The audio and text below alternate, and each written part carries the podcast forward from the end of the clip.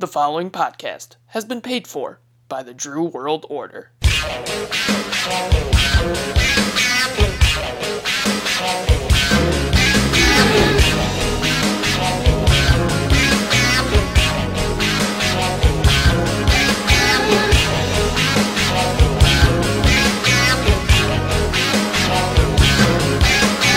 Yo, hey.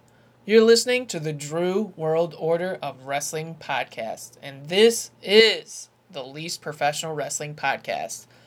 I'm not a professional broadcaster, advertiser, audio editor. Clearly, I am just a lifelong fan who loves professional wrestling and sports entertainment, so I have a podcast chatting about it.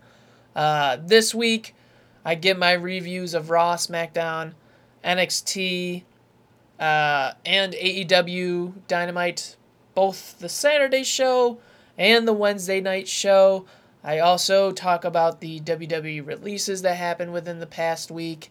You have all of that to look forward to. Uh, we're going to get started with the Drews and Notes section. And I hope you have a fun time and enjoy listening to this week's Drew World Order. I'm afraid I've got some bad news.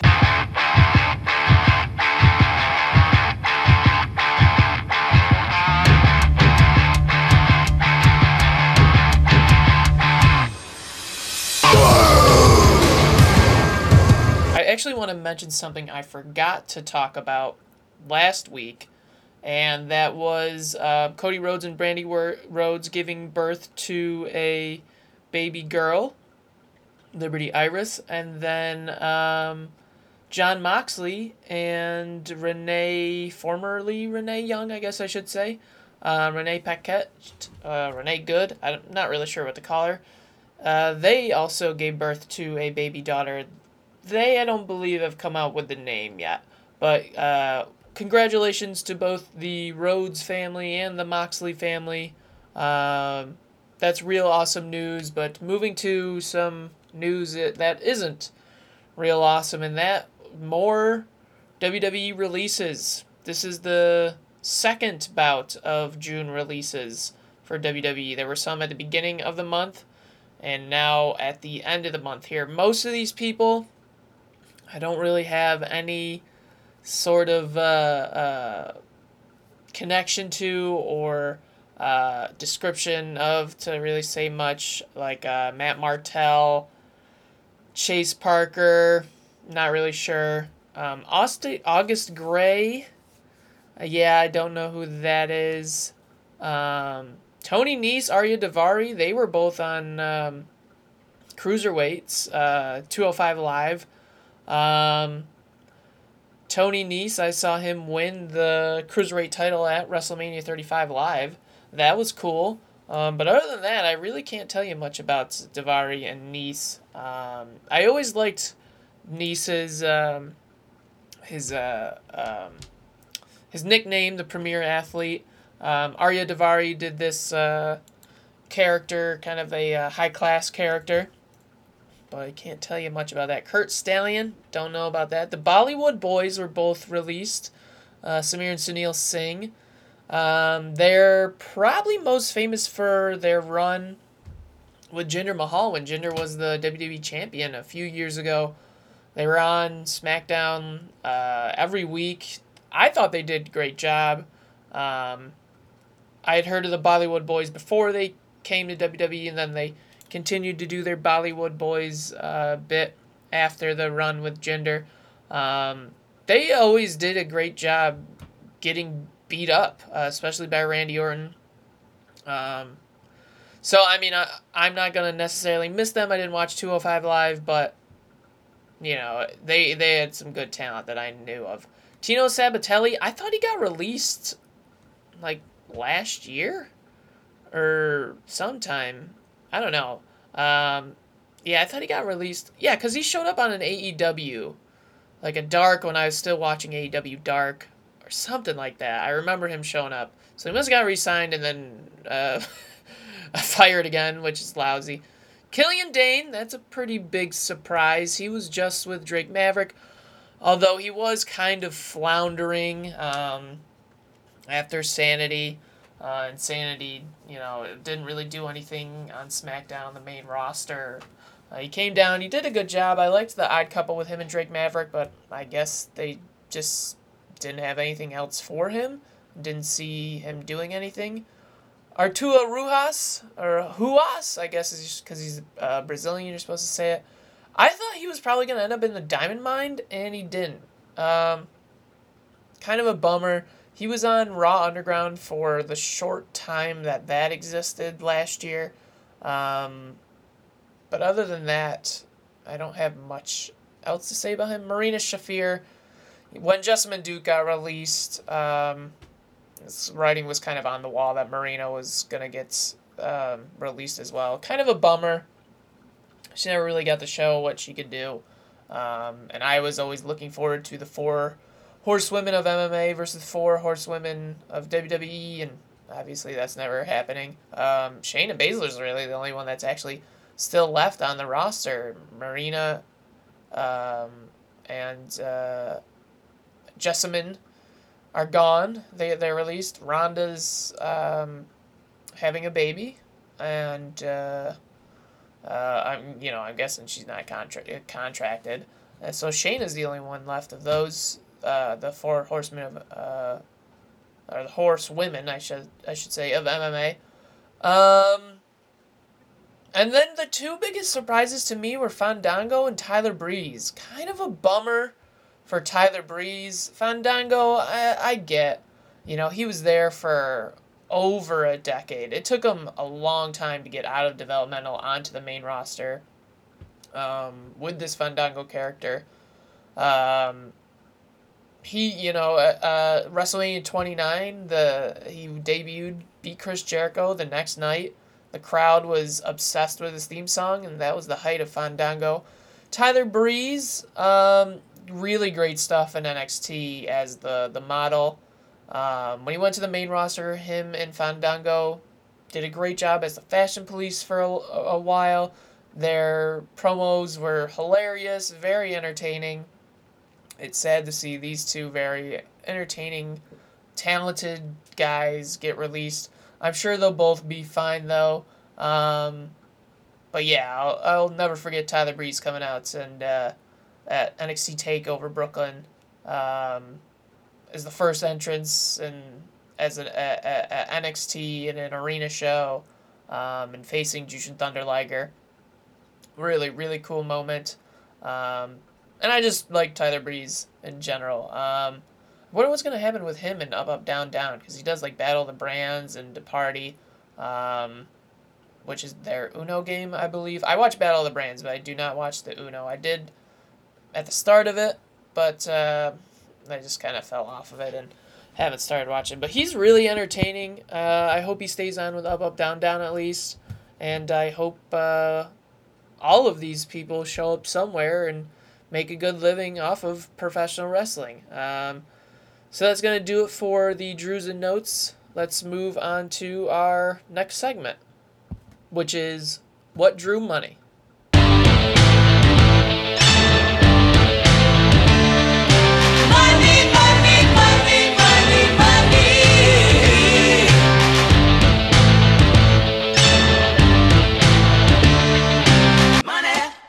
Money, money,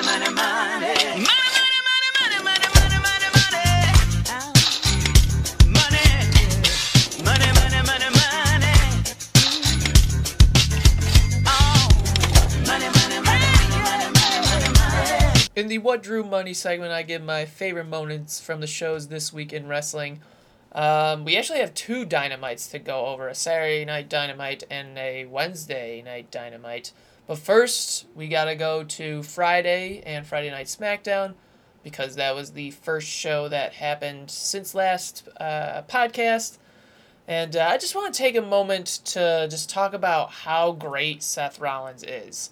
Um, he's so over the top that it's hilarious. He's so entertaining.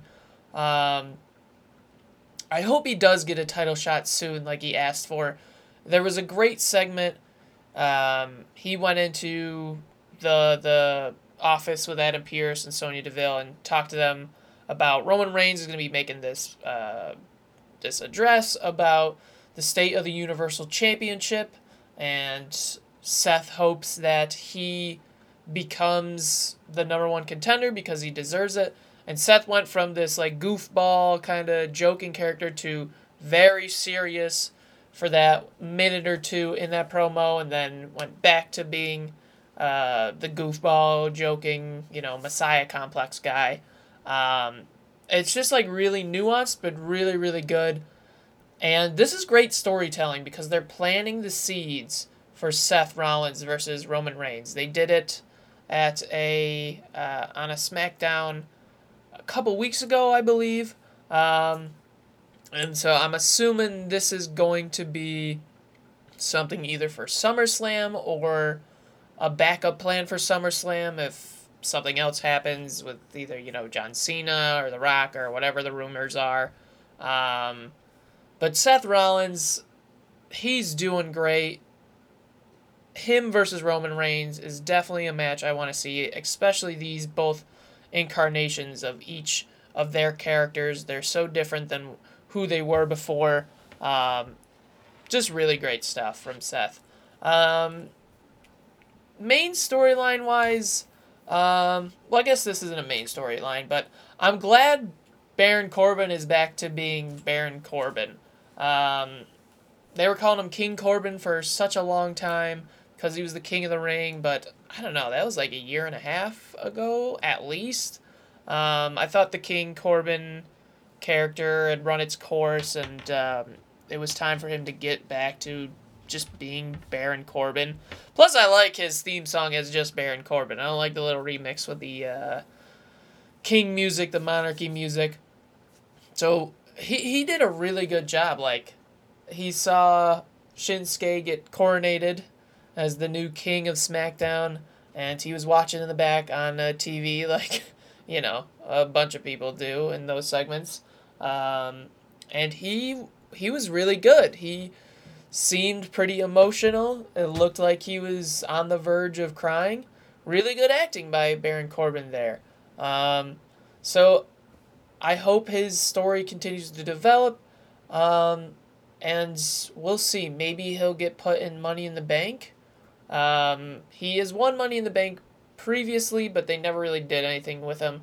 He lost the briefcase. Um, I think he lost it. He lost to John Cena, maybe, or maybe that was Sandow. I don't know. He didn't win the title, um, so nothing really came of him winning Money in the Bank. Um, but I, I hope Baron Corbin gets uh, a little bit more uh, of a of a main event. Well, I guess he's a bad guy though, so him versus Roman Reigns maybe won't make sense. But they are planting the seeds for Seth and Roman, which is bad guy versus bad guy. So we will see with Baron Corbin. Um, but he's such a good bad guy that um, that's why he's always on TV basically every week because he's great at what he does. He is so good. And something else that was really, really good was the end of SmackDown with Edge being a surprise and attacking Roman Reigns. I don't know why I didn't sense that this wasn't going to happen, but I didn't, and Edge returned, beat up Roman Reigns. I was like, okay, yeah, okay, we got something going here. Um, you know, this will be the nice match for Money in the Bank, even maybe to SummerSlam. See, that's the the the great part about Roman Reigns and his story. There's multiple ways that Roman's story can go to SummerSlam, and that's only you know a month and a half out at this point. He could face Edge at SummerSlam. He could face uh, John Cena, maybe. He could face Seth Rollins. You know, you don't know what's going to happen, um, which is great television. So I, I like the return of Edge. We hadn't seen him since WrestleMania. I thought this was uh, well done. Um, it's been what a few months, two or three months since WrestleMania. Because uh, let's see, April, let's see, May, June, yeah, almost three months. Um, so it, it's good to keep superstars fresh, especially legends like Edge. Um, and his segments with Roman are going to be incredible. They're both great. It'll be spear versus spear, and I'm really excited to see where that story goes. It's probably going to be something I talk about in the What Drew Money segment for the next few weeks because I'm sure it's going to be great. I'm just going to go right in order here of the week, moving to the Saturday night edition of Dynamite. There was really only one thing that stuck out to me that I really, really enjoyed, and that was the segment with Tully Blanchard and Konnan uh, going back and forth with promos, hyping the FTR versus Proud and Powerful match. I thought both of them gave great promos. Um, it was something different. It wasn't just FTR and Proud and Powerful talking to promote the match. It was their two managers, and this was a, a nice little swerve too here at, at, at the end of this segment with um, FTR coming out pretending as if it was proud and powerful, and then beating up Konnan. Uh, they Konnan even took a, a a pile driver. Just a really great segment, really well done segment. All the pieces fit together well. Made me want to see this tag match even more. Um, so, I think this was the best segment for AEW. Um, even in the two shows that I'm going to be reviewing today uh, for this podcast. This was the best segment by far, an actual segment, um, and really the only thing that I had to talk about for this Dynamite. And I'll talk about Dynamite at the end of this segment as well. Um, actually, you know what? I'll just talk about it now because I don't really have much. Wednesday night Dynamite that just occurred. I record this on Thursday, so this was last night. The Elite came out. They all were all they all had wacky facial hair. Um, I thought this was hilarious, but other than that, I don't have anything else to talk about from Wednesday Night Dynamite um, last night. Matt Jackson had like a uh, Hulk Hogan like uh, uh, look. Um, oh no, that was Nick. Nick Jackson had the, the like Hulk Hogan kind of look. Um, Matt Jackson had just like a mustache. Um, I don't know, maybe kind of like Rick Rude, trying to be like Rick Rude. Uh, maybe they were all trying to like parody something, because Kenny Omega, his facial hair looked like Triple H's facial hair from the early 2000s, and sometimes Triple H still does that facial hair, but um, kind of like the handlebar that connects to uh, the the uh, sideburns. I really enjoy this. I really enjoy what the Elite is doing after I finally realized what was happening with them. Even Brandon Cutler was uh, he had a different mustache. Um, I'm not sure why the Good Brothers didn't. Maybe because they're TNA superstars, so or Impact Wrestling superstars, I should say. Um, so they don't necessarily have the clearance to do that. Their main show is Impact. Um, but I think it's really really funny, something lighthearted something enjoyable, and it was it was throughout the show because Young Bucks started the show with their different facial hair, and then Kenny Omega was in the middle of the show and he had his facial hair. It just looks absurd, but they're bad guys. They can look absurd. But similar to AEW Dynamite, the last two episodes, um, with Monday Night Raw, there's only one thing to really talk about, and that was Rhea Ripley, Charlotte Flair, I like Rhea continuously playing dirty with Charlotte. Uh, this week she chop blocked Charlotte's knee. This is now actually turning into a story. I like how it's developing. Um, you know, Ric Flair's the dirtiest player in the game. Charlotte Flair's the daughter of the dirtiest player in the game, so that makes her the dirtiest daughter in the game. I don't know. Um, and then there's Rhea Ripley, who is out dirtying the dirtiest daughter in the game. Uh, it's a good story. At least it gives the women's championship something to grab onto. It's a little bit more personal. It isn't just like, "Hey, I want your title. That's why we're fighting." Um, so that that was a what stood out to me with Monday Night Raw. I thought NXT was actually um, the best show of the week here. Um, there were five entertainment segments, entertainment moments in a row. Um, there was Cameron Grimes and LA Knight. Uh, they did a little promo after Cameron Grimes had an enhancement match. Um, there was the Zoey Starks, Io Shirai, um, Mackenzie, um, Mackenzie Mitchell, and Candice LeRae, Indi Hartwell interview.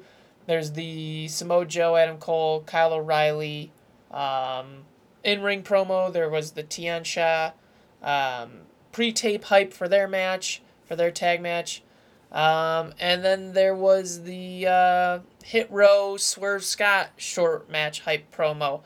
I love these entertainment segments. I'm more of an entertainment segment type of person and less of the in ring wrestling type of person. I think NXT needs a little bit more of the entertainment segments, um, especially segments like the Adam Cole Kyle O'Reilly promo. Um, this was a real good segment. Cole made it personal, mentioning Kyle O'Reilly's wife. Uh, wrestling in general needs more personal stories. Um, the best matches, the best stories are the ones that are personal, um, even on top of the title stories. Um, you know, a title story is kind of just a backdrop now. It's like, oh, we're fighting for the title. Here we go. Um, I want the title. I want to keep the title. Where these personal stories, it's much more of like a vendetta and a rivalry. And uh, these two have done a great job of making their story personal. Um, their first match, the segments leading up to it, were really personal. Um, so just really great stuff out of Kyle O'Reilly and uh, Adam Cole. I even liked the Johnny Gargano and Karrion Kross stuff throughout the show. That was solid. Johnny attacked Kross when he got to the building. Then there was their little promo they did. Kross called out Johnny, and then uh, they went to the parking lot, and uh, Johnny beat up Karrion Kross, and then Karrion Kross beat up Johnny. So that was uh, a, a thread throughout the show. That was that was good. All those entertaining type of segments that aren't necessarily in ring action, I enjoyed. Uh, the one thing with uh, in ring action that I did enjoy, and I don't know if I enjoyed it as in like uh, like oh that was really cool, but more of it in just like a shock and astonishment was Li legitimately knocking out Mercedes Martinez with a spinning kick. I mean, this thing looked absolutely brutal. I do not think this was the planned finish. Um, Xia just spun and drilled Mercedes like right in the temple cheek area. Just oh, what a kick! It was, it was beautifully done. you know, if it was a real contest, that was a great kick. Um, if this was the planned finish, it was incredibly done. The acting was great. Um, but it did not seem like it by the reaction of Mercedes Martinez um, and Xia Li and everybody else. Um, Mercedes was quickly covered by um, by Xia and kicked out or like looked like her shoulders w- were up the whole time. So like she was not she was not selling the move like a move is usually sold and then doing a typical kick out. She did kick out and then the ref saw what was going on. The match ended. Ref called for the match because clearly mercedes was out of sorts um, and then they the production the cameras were just focused on and uh, you know she did look a little concerned. They're never out there to actually hurt each other, but boy, you know, this is a good way to make her character look legitimate because she looks legitimate enough. Like when she comes out and she does her entrance and she does whatever she does, I don't even know what to call it. I don't, and I don't want to say the wrong thing. Um, it's just like she looks like a badass. That's it. That's simply it. She looks like she can destroy anybody, and uh, really, really well done. This is this will end up being good for Xia's character. They could turn it into something and say like, you know, I knocked Mercedes Martinez out. Mercedes is this uh, veteran and tough, tough girl, tough character, tough woman. Um, so I think they'll turn it and use it. But scary sight, but uh, really, really uh, intriguing sight. Like, woof, that was not supposed to happen, but it happened. It's like, you know, car crash or train wreck. Like, you just can't take your eyes away from it. And they kept replaying it, too. They did a couple replays on one camera angle, and then the other camera angle, finally, you saw, like, oh boy, Xia just knocked Mercedes out with this kick. She aimed it a little too well and caught her a little too well. Um, and then finally, there was the main event, which this was a little bit of surprise to me as well. Swerve Scott won the North American title. So even with Hit Row at ringside, I did not think that Swerve was going to win this match. I thought Bronson Reed was some somehow going to overcome the odds and win. I didn't expect Swerve to win, and so I was caught off guard when Swerve won. I was just like, oh, okay, this is cool. They're doing something with this Hit Row. Um, they seem to really like Hit Row and what Swerve's doing. I don't know. I'm like in between on Hit Row. Sometimes I really, really like it. Sometimes I really, really don't like it. Um, because I think it's like caricatures of that, you know, rap um, type of uh, um, lifestyle. But, you know, when I think about it, I'm like, all wrestling is like caricatures of something. So uh, I'm not totally sold on Hit Row, but I think this helps. Um, giving them a title, given uh, somebody to chase um, for a title is always great. Swerve can hold this title hostage with Hit Row helping him, and I think this is a, a good look for NXT. But I'm going to move on to the situations in wrestling that weren't such great looks, and I'm going to do that in the Drew count. Has he got the fingers locked? No, he got him. I can't believe it. Nobody's ever kicked out of that. the Drew counts where I give my moments to complain about in the shows this week in wrestling. Um, I was just talking about NXT, so I'll finish up with NXT because I only have one small note here. Uh, so I mentioned I liked the entertainment segments, and five being right in a row. On NXT, there were also two enhancement matches in a row. Roddy Strong had an enhancement match, and then Cameron Grimes had an, an enhancement match. Um, so you know, kind of a nitpicky thing. Um, I I don't know. I guess if you had an enhancement match on each of the hours, I would feel better about it. But right in a row, to me, that's just like kind of like, hey, don't watch this this part of the show. Don't watch these ten minutes, fifteen minutes, because this guy is gonna obviously win the match, and uh, you don't know the other guy, so you know you don't really have to pay attention. Um, and that's never really a feeling you want to give off in enter- any sort of entertainment uh, forum. So the two enhancement matches in a row, that's a no go for me. Going back to SmackDown, um, Bianca B- Belair had a promo talking about she was seeing her reflection in the title uh, in the WWE SmackDown Women's Championship, and like, I don't know, it kind of just took me out of it. Maybe this is nitpicky, but like, the title's not really reflective at all. It's tough for me to take this promo seriously. Like, it's just the big WWE logo. It's not very reflective. It's not super shiny. It's just diamonds. Like, even the the nameplates are not all that shiny because they just have you know the the logo of the wrestler on it. I I don't know. This wasn't for me. You know, it was definitely a weirdly scripted promo that was supposed to be inspiring, but it wasn't to me. I don't understand uh, why Carmella got into the Money in the Bank ladder match without qualifying. I think that's a little weird, but uh, all right. Like on Raw, the women. I mean, I didn't like that they had a tag match to qualify, but at least they had a match to qualify. Carmella didn't have a match to qualify. Sonya Deville just came out and was like, "Hey, guess who's in the uh, Money in the Bank ladder match? Carmella. She's won Money in the Bank before. She deserves to be in it."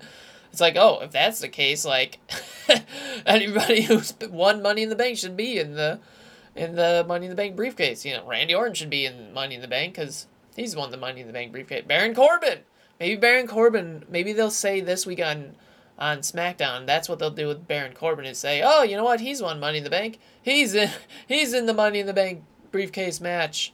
Um, I did notice though, uh, during Carmella's little promo that she gave, her and Sasha Banks had the same exact fake laugh. It's like ha ha ha, like that. Like that's ha ha ha.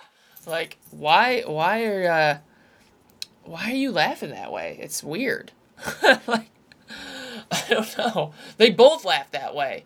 Um, but the the one main thing that I wanted to talk about on SmackDown was actually the formatting of this show. It was a show of rematches. Three out of the four matches on the show were rematches of very recent stories and matches. I don't think that's a good look. Um, you know, obviously, I think they were just packing the show to get to the end with the surprise with Edge, um, which was great. But the lead up to that, like three of the four matches are all just like rematches. Like, I don't need to watch this. I've seen it. Nothing, nothing earth shattering really happened. Nothing different really happened. Just kind of lousy formatting. Let's go to uh, AEW Dynamite on Saturday. The staging again was different. The crowd was on the stage. There was one tunnel to the left. The hard cam faced the audience on the stage. This is just a running theme that I keep talking about. I'm not gonna, uh, you know, keep beating the dead horse with this. Although on Wednesday Night Dynamite this week, the stage was the same as it was on Saturday, so there's a little consistency. The thing I didn't like on uh, the Saturday night Dynamite was the main event where, and this is something AEW does that I don't like whatsoever, where it's just this like kind of weird, over promising situation. Um, the announcers are like, we're going to stay with this title match, this main event match, no matter how long it goes. Uh, if it goes past the 10 o'clock hour, or I guess 2 hour, yeah, it would be 10 o'clock. If it goes past the 10 o'clock hour, we're going to stay with the match. And it's like, for me, as an audience member watching the show, I'm like, oh, okay, so like this is gonna the show's gonna go a little bit longer. That's cool, that's fine. I remember the days of watching uh Raw where you had to record to like 11 15 11 20 11 30 ish to be safe because you never knew like yeah the show was programmed to end at 11 but it usually went over to like 1109 ish or uh is it sad uh what does that say about me that like I know that that's like kind of the time it used to always end. That's how much I watch like SmackDown, for example. SmackDown ends at 9:57 on the East Coast. Always ends at 9:57. Almost, well, I should say almost always. 9:57, boom, SmackDown's over. I don't know what it is, but that's something uh, I've noticed. So yeah, anyway, with this Saturday Night Dynamite, announcers are hyping it. Just like, uh, you know, they're hyping the exploding barbed wire death. The, the, the ring's gonna explode no matter what. The, the, the explosives have been activated whether the match is over or not in 30 minutes. It's gonna explode. Same scenario. I mean, not as overpromising, but similar. We'll stay with this main event match no matter how long it goes. It could go to 10:30. It could go to 11. We'll be.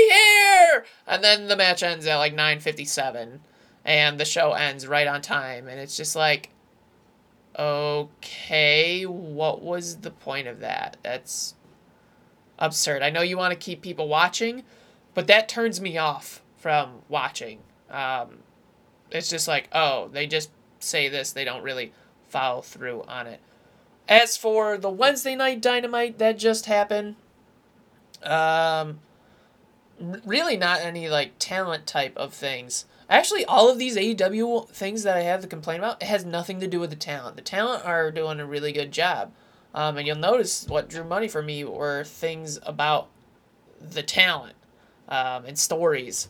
These production things, not so much. Uh, so this week on Wednesday Night Dynamite, Chris Jericho is introduced at the beginning of the show, and he comes out for a four man announce booth team. Like, first of all, this is too many people. Four people are too many. One person has to go. I don't care if it's JR. I don't care if it's Excalibur. I don't care if it's Tony Schiavone. One person has to leave. Four's too many people, and it's not like it's uh, a guest person for a match on commentary. Jericho was on commentary the whole night. Um, if it was me, I would prefer Excalibur to stay on um, and do play by play. I think Excalibur is, unfortunately, uh, sad to say, uh, hurts a little bit to say this that Excalibur is the best right now on that announced team. Um, Tony's all right. JR, I don't know. I love JR. He's the voice of my childhood, but, you know, he is just slipping, and you can tell he's slipping, and sometimes he just seems like downright, like, uninterested, or he says these snarky things where you could tell he doesn't like what's going on in the segment, but he's still trying to do his job. Um, like for example, one of these things with Jr. with him just slipping at the end of Dynamite, he signed off the show saying basically, I and I don't have a word for word, but he's basically said something like, "Oh, there's nothing like a WWE Dynamite. See you next week." And it's just like, wait a second, did he just say WWE Dynamite? Like I don't, you know, mistakes happen. So I, I'm not I'm not saying that that's not what happened and he just made a mistake and you know he's called WWE matches for 25 30 years at this point so of course that's his default setting. Yeah he's been doing AEW for a year and a half now but it's like it is hard to break out of those patterns. So that's not my issue it's that these things occur a lot with JR at least maybe once a month like giving him the benefit of the doubt once a month. I'll probably say more like once a week I notice him saying something. I'm just like, what's the deal with that? Like, what's the deal with JR? Like, that's a little off. Tony's all right to me. I, I don't mind Tony being color commentary. Um, I think AEW would be benefited by moving JR into something else. Um, like to have Alex Marvez doing interviews, he's kind of goofy. Maybe have JR do the interviews. Um, uh, he does those sit down interviews. Those are good. Um, utilize JR in that way. JR can be the sit down interview person every single week where it's, uh, it's an exclusive with JR. Have him do something like that. Make Excalibur the play by play commentator. Tony Schiavone, he can do the color commentary. The problem with Tony Schiavone doing color commentary is if you think uh, so AEW is trying to go for a real sport type of production where it feels like a real sport. Well, in real sports, the color commentator is usually somebody who played that sport. So, for example, for football on Fox, Joe Buck, play by play announcer, the uh, color commentator is Troy Aikman, who used to play quarterback for the Dallas Cowboys and won three Super Bowls. You know, so there's credibility there. Um, for the MLB, there's uh, what? There's um, like Matt Vasgersian on ESPN. He's a play-by-play car- uh, commentator, and then there's Alex Rodriguez who played baseball for you know pro for 20 years, and he's the color commentator. The color commentator um, should be somebody who has wrestled, in my opinion. Now, that being said, I actually don't mind Pat McAfee being the color commentator on uh, SmackDown, although sometimes Pat can. Uh, I think Pat has trouble finding um, uh, uh, sound bites. Pat is always just hyped up, and this is something that I had an issue with with Mauro Ranallo when he was calling wrestling uh, for NXT. Uh, I think he did a little bit of SmackDown, but like to Mauro, to Mauro, no, for tomorrow, I should say, everything seemed like a big deal. Pro- because it probably was to him, but like not every single moment is on the same level in a show, you know, and for everything to get the same exact energy, I understand that's how Pat is. Uh, I listen to Pat's show every single day. I love what Pat McAfee does, but with his commentary, sometimes he, him being so hyped up, uh, that is an issue for me. You know, he it, it's just always like it's same thing with Mauro, just always like high energy, and it's like just got to find the levels. What, what find the energy levels of this is a huge moment, this is a decent moment, and find what is in between for you to sell that. Um, anyway, I got off on a tangent there talking about um, uh, announcers. Um, but back to AEW. Um, you know, I wouldn't mind if Jericho went into a color commentary role um, as he's slowing down wrestling. I wish he was a little less over the top. So, you know, same thing kind of with with uh, what I was just mentioning with Pat McAfee. Jericho's pretty over the top when he, he and he's like trying too hard to be entertaining and it's just like, dude, just let it let it happen and you're naturally entertaining guy. Just let yourself be naturally entertaining. Um I think I'm done with that. Let's go to Raw. I was a bit confused on Raw how it started out with uh, Randy Orton not being on Raw. That doesn't bother me, but the finagling of the story that Riddle's fighting for Randy Orton, um, I just not sure how to feel about it. It's a little convoluted. Like Riddle already is in the Money in the Bank ladder match. He qualified last week. This week, whether it's legitimate thing or whatever storyline, Randy's not on Raw. So Riddle's trying to fight on behalf of Randy to get Randy in the Money in the Bank ladder match. He goes out, gets the okay from Pearce and Deville to, to be in this battle royal to fill the third spot for the triple threat main event to see who's gonna get the next qualifying uh, spot in Money in the Bank ladder match. Uh, and that match was against AJ Styles and uh, Drew McIntyre. Um, Riddle ends up winning the match. Um, and uh, then it's just like he's in this triple threat match. I don't know. It's weird. I did think it was kind of entertaining, pretty funny that uh, he had Randy's music played though, and he was doing the Randy Orton poses, and he was trying to be Randy throughout the show. That's fine. Uh, Nikki Ash. Let's talk about uh, Nikki Ash here. Uh, almost another superhero is what Ash stands for. Um, last week I said uh, I put Nikki Cross in the uh, What Drew Money segment. Said I was gonna give it a shot. Well, I gave it a shot. It's stupid. This uh, almost a superhero deal. Not for me. Don't get it. You know, always get a chance to turn around on this, but uh, yeah, the whole Nikki Ash thing, the the almost a superhero acronym yeah, not not not good. Don't really like it. Don't really have much to say about it other than it being incredibly dumb. Uh, m- more women stuff here for uh, Raw. Rhea Ripley, Mandy Rose, and Dana Brooke were in a uh, six woman tag match. They were doing a pre tape promo that got cut off by the sm- start of that match.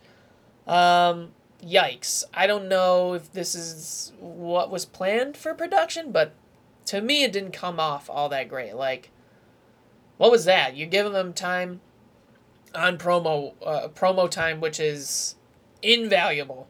Like, it's, I think it's more important than the actual wrestling itself um, to tell a story and push a story further along, and then you just cut it off for the match. I don't know. Something weird happened. I don't know. It was miscommunication or if that was the plan, and if it was the plan, I don't like it. Um, there was also another weird production thing with Byron talking over Jimmy when Jimmy was pitching to commercial about Drew McIntyre's bruises from Hell in a Cell. So Byron cut Jimmy off, basically saying the same exact thing that Jimmy said as they went to commercial. It was very weird. It's a rare flub by the announcers on WWE. They do not usually talk over each other um, like this. So I guess a lot of weird uh, announcer stuff happening this week in the in the world of wrestling. But uh, they were showing pictures of Drew McIntyre and his bruises from Hell in a Cell, and I wonder if somebody got in Byron's ear as Jimmy was talking and was saying like, "Oh, hey, we just had the strap match with uh, Ryker and and uh, Elias. We don't we don't want the audience to be confused that uh, those that those those uh, bruises are not from a strap match, and that's Drew McIntyre, and it's not uh, Elias or uh, Ryker like we just saw." Um, so Byron just like jumps in and he's like, "These aren't. Uh, this is Drew McIntyre from Hell in a Cell, not uh, Elias or or or uh, Ryker from the strap match we just had here on Raw. We'll see ya after commercial." It's like what? Like Jimmy basically said that. it was weird. Um, and speaking of Drew McIntyre, him in the Money in the Bank, you know, I'm just tired of him being in the title picture. You can kind of see where this is going. He doesn't have another shot at Bobby Lashley uh, as the WWE champion. He'll probably win Money in the Bank, and he'll cash in on ba- Bobby Lashley when crowds are back, win the title, you know, finally get his moment in the sun uh, with with fans there, which he certainly does deserve. He carried a lot of WWE throughout the early pandemic, and um, I, I, you know, he's just been in the title picture for a year and a half now, so. And it's pretty much been the same thing.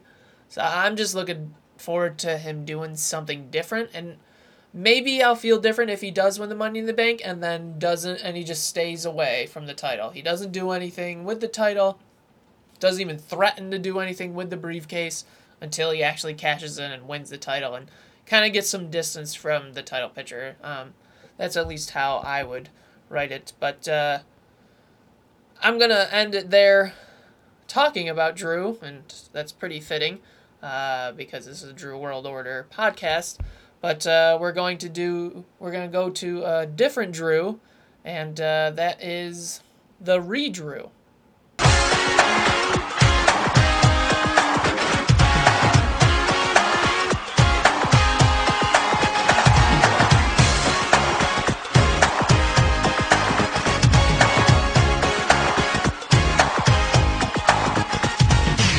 In the Redrew segment, I give my overall ratings and impressions of the shows this week in wrestling, but I don't do the typical star rating, number rating, grade, letters, thumbs up, thumbs down, thumbs down, nothing like that. If you listened to the podcast before, you know what I'm talking about. If you haven't listened to it before, you'll find out very quickly. Let's go with SmackDown this previous week. Um, this show was pretty stagnant. Uh, stagnant. Stagnant. Um, was not a lot of new on it. There were a lot of rematches. Um, but the surprise at the end of the show sent it off on a good note, um, showing that a solid ending can save the rest of the experience. And I am rating this SmackDown, this previous week, with the rating of worth it in the end. Uh, that's how I felt about SmackDown. It was worth it in the end. The main event with Edge um, showing up, surprising and attacking Roman Reigns um, for a new story and revisit kind of an older story with the um, the Universal title. Thought was great. Um, but the rest of the shows, it was it was just you know three or four, three of the four matches were rematches. You know nothing was all that great, but in the end, you know that's all that people really remember is the end of the experience. How you felt when you left. So uh, even live, if a show is terrible live, but then at the end something great happens or something memorable happens, that is all you remember. Um, so that that's what uh, SmackDown did for me. Um, Dynamite on Saturday, Saturday Night Dynamite. Um, I'm giving Saturday Night Dynamite the rating of Legends Night. Uh, I thought the only great segment was focused on legends, Tully Blanchard, Konnan, as I described in the What Drew Money. It was not current talent. Um, that's a little bit of an issue when the the legends are captivating and the current talent's not as captivating. Um, that's something um, all of wrestling has to work on. WWE has to work on. AEW has to work on. I think a lot of the time, especially with WWE, they um, go back to the guys from the Attitude Era who uh, you know, are still just super beloved um, to get a rating because they have various Legends nights and this person's returning, that person's returning, and you know, I love Stone Cold Steve Austin. I'm wearing a Stone Cold Steve Austin shirt right now. Uh, but like you know, three sixteen day, they're talking about Stone Cold instead of the instead of the current talent. Yeah, it's just a little bit of an issue there. Um, as for the Wednesday night Dynamite, um, it I think it was slightly better. I don't know. There was nothing really that stood out. Nothing that was really lousy. Um, and nothing that was really really great, especially talent wise. Um, it was really just a standard show, so I'm giving Wednesday Night Dynamite yesterday, as of this recording, uh, the rating of standard definition. You know, it wasn't high def, it wasn't 4K, it wasn't 8K, or whatever people are using now. It wasn't really, really spectacular, but it wasn't like, uh, you know, it wasn't like dial up internet or the old days where, uh, or, or like antenna. Well, yeah, antenna television is actually in HD now, so I guess I can't even say analog. It's not even like analog uh, TV. I, I guess that's what I should be saying. Whatever, standard definition. You get it. Um, not the best show, not the worst show. Nothing really stood out. It was just kind of uh, here's the show. Um, Raw. Um, Raw wasn't great. it was not. But there was at least one redeemable thing to make me feel okay about the show. That was the Rhea Ripley, Charlotte Flair story that continues to develop. So I'm giving Raw the rating of a fan on a summer night. So you know you don't have AC, uh, you don't have air conditioning. It's hot. So you do have a fan. You put the fan on to get a little breeze while you're trying to go to sleep. Especially if you're somebody like me, you still need like a, a sheet to cover you. Um, you know, that's just how I am. I need something covering me, so you're going to be a little bit warmer. So you're still hot, but hey, at least you got the fan on, so you got a little bit of breeze. There's something a little bit redeemable. You're not just sweltering hot, um, just dying of heat exhaustion or heat stroke, and just, you know, not being able to sleep. There was something that was redeemable to make you feel okay about the situation. Um, and, and that's what Rhea Ripley and Charlotte were uh, for me this past week. NXT, best show of the week by far. It had a bit of everything, all in good portions. All of it was solid. It was really enjoyable overall. It had the surprise for me with Swerve winning. It had the uh, a bunch of entertainment segments that were really good. In ring promo with Kyle and uh, um, Adam Cole w- was good. It had the brutal in ring stuff with Xia Li knocking out Mercedes Martinez. Um, it had the backstage brawling with Johnny Gargano and Karrion Kross. Um, it had another promo with Cameron Grimes and LA Knight. The interviews are all good. Just a really well put together show. I'm giving NXT this past week the rating of a well balanced meal. It it did. It had all the nutrients, all the vitamins. It had everything you needed. Just a really solid show. It, it was nothing that would blow you out of the water, but definitely the best show of the week. And uh, I seriously doubt that this podcast was the best show of the week that you listened to on wrestling. But if it was, cool. I I appreciate that. Um, if you want to interact with the show, you can do that on Facebook, Instagram, or Twitter at DWO Pod. Um, if you want to uh, interact in a different way or more, I guess, formal way, you can do that also through email. Um, send me an email, uh, dwopod at gmail.com. Um, if all you do is just uh, listen and tell one person about it, that's much appreciated as well. Um, you say, hey, I like wrestling. You might like this podcast. It's by a fan, for fans. Um, it's not super professional, you know, it's, it's just kind of laid back discussion or, or something to listen to to get other people's thoughts on what's going on in wrestling. Um, you can just tell them, hey, you could find Drew World Order podcast on uh, all platforms basically. Um, you just gotta search that, search search for it, search for Drew World Order podcast. Um, do all the typical things you do for supporting a show. You know, rate, review, subscribe, like, follow, share, retweet, send comments. Um, if you want to further support the show, you can click on the anchor page and there's a link there that you can click on. Anything you put in that will be put right back into the podcast. Um, any feedback is appreciated. Uh, although you'll probably notice I only respond to the more positive feedback because I'm trying to build the more of a positive community here. I think there's a lot of negativity and toxicity in the world, especially on the internet. Um, and uh, just trying to keep a little lighthearted nature to this wrestling community that uh, we hopefully can all build.